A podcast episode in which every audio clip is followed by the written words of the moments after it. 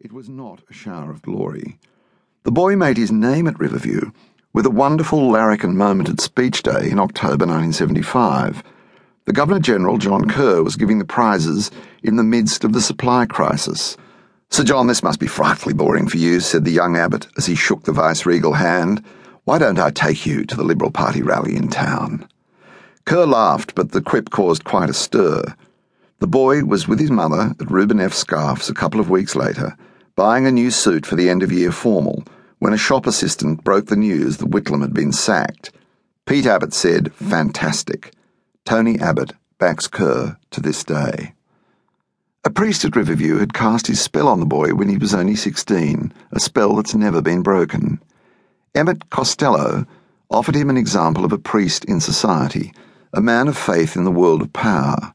Getting about Sydney in a Bentley or a BMW, this heir to a gold mining fortune from Fiji ministered to the rich, pursuing deathbed conversions in harbour mansions and bringing distinguished lapsed Catholics back into the fold.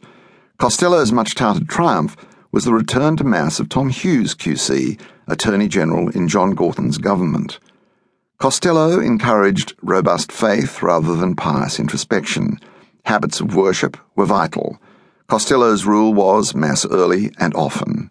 Life was to be lived, and forgiveness was always available to the penitent.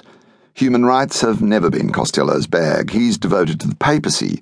His life's mission has been to find and shape leaders in the interest of his order and his faith. Costello has never been shy of touting his role in the career of Tony Abbott. I first met him in 1974, and he was then in year 11 at Riverview, and from the moment I met him, he was different. He walked into my room, I was chaplain for the boys, and he projected an image immediately of high intelligence, ambition, drive, and leadership, and I thought, this guy is worth following. The boy was dazzled too. Here was a worldly priest confirming his own high faith in himself. One day, Costello casually suggested Abbott might become a priest. The idea nagged at him for the next dozen years. Abbott would come to rate Father Costello second only to his own father as the most important male influence on my life. In their last weeks at school, Catholic boys of particular promise were taken aside and invited to rather mysterious Peace with Freedom weekends to prepare them for their life at university. Though not invited, young Abbott tagged along. Some instinct whispered that this was not an opportunity to be missed. In those summer days in early 1976, the course of his political life was set. In the heady atmosphere of that secret forum, young Tony was recruited for Bob Santamaria's movement. The men who did the work were Peter Samuel, the Bulletin's cranky political correspondent, Warren Hogan, the embattled professor of economics at Sydney University, and Joe de Bruyn, a hardline Catholic Union official about to assume lifetime leadership of the Shop Assistants Union.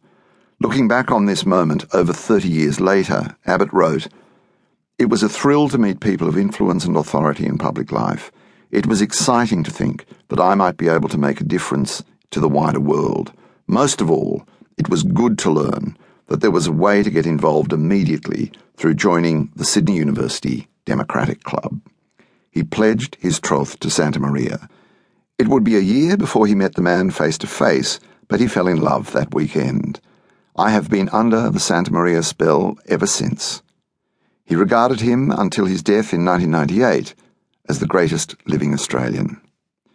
Few shared his awe. Inside and outside politics, inside and outside the Catholic Church, Santamaria was also widely hated. His venom was phenomenal, his energy inexhaustible, and his fears legion. In the Whitlam crisis just past, he'd privately discussed the need to raise a secret army to defend democracy against the scourge of Labour. Now, in his 60s, he was seized by a profound sense of failure.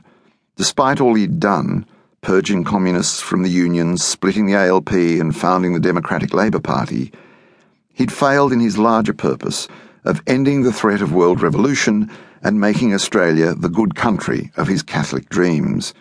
His sense of mission was sustained by an absolute conviction that he stood for fundamental truth in a world of superficial values. Others might think him a fanatic, an alarmist, and a bully, but his latest recruit would find him a philosophical star by which you could always steer. Abbott is a man of mentors. Most were old men with embattled beliefs, true believers, relics.